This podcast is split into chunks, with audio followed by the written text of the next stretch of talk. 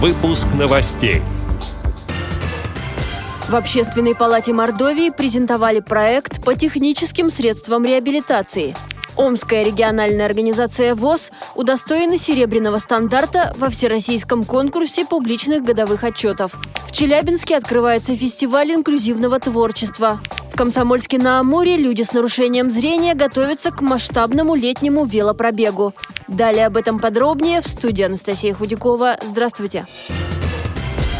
В Мордовии в конференц-зале Общественной палаты прошла презентация проекта «Общество слепых» по техническим средствам реабилитации. Он называется «Тифлопомощники. Инструмент социальной адаптации людей с инвалидностью по зрению». На воплощение в жизнь этой идеи выиграли грант президента. В презентации участвовали председатели и секретари 9 местных организаций, а также сотрудники аппарата управления Республиканской организации ВОС. На средства гранта приобрели комплекты технических средств реабилитации.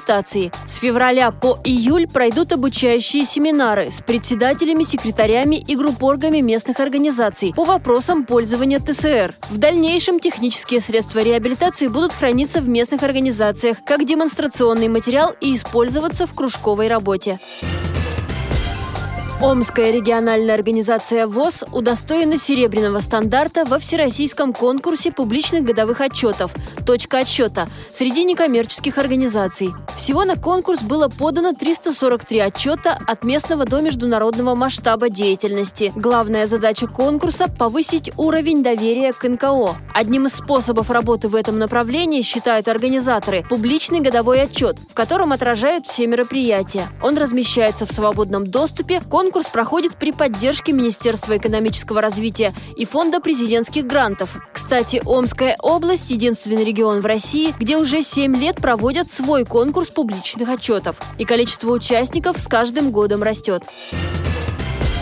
В Челябинске сегодня начинается двухдневный фестиваль инклюзивного творчества «Ближе к сердцу». Номинаций в нем 3 – жестовая песня, вокал и хореография. На сцене актового зала Челябинского государственного университета выступят артисты с инвалидностью в возрасте от 14 до 30 лет. Их друзья, а также молодые семьи, воспитывающие детей с ограниченными возможностями здоровья. Кроме конкурсных выступлений, на фестивале проведут мастер-классы. Вход бесплатный. В Комсомольске-на-Амуре есть туристический клуб «Верные друзья». В нем состоят люди с ограничениями по здоровью и без. Более 30 человек – это инвалиды по зрению. Они регулярно занимаются спортом и участвуют в спортивных мероприятиях, причем не только в своем городе. Участники клуба выступали на недавней лыжне России, занимаются скандинавской ходьбой. В августе готовятся провести недельный велопробег. Спортивный инструктор клуба Вячеслав Юраков рассказал радио ВОС, какие еще высоты они собираются покорить.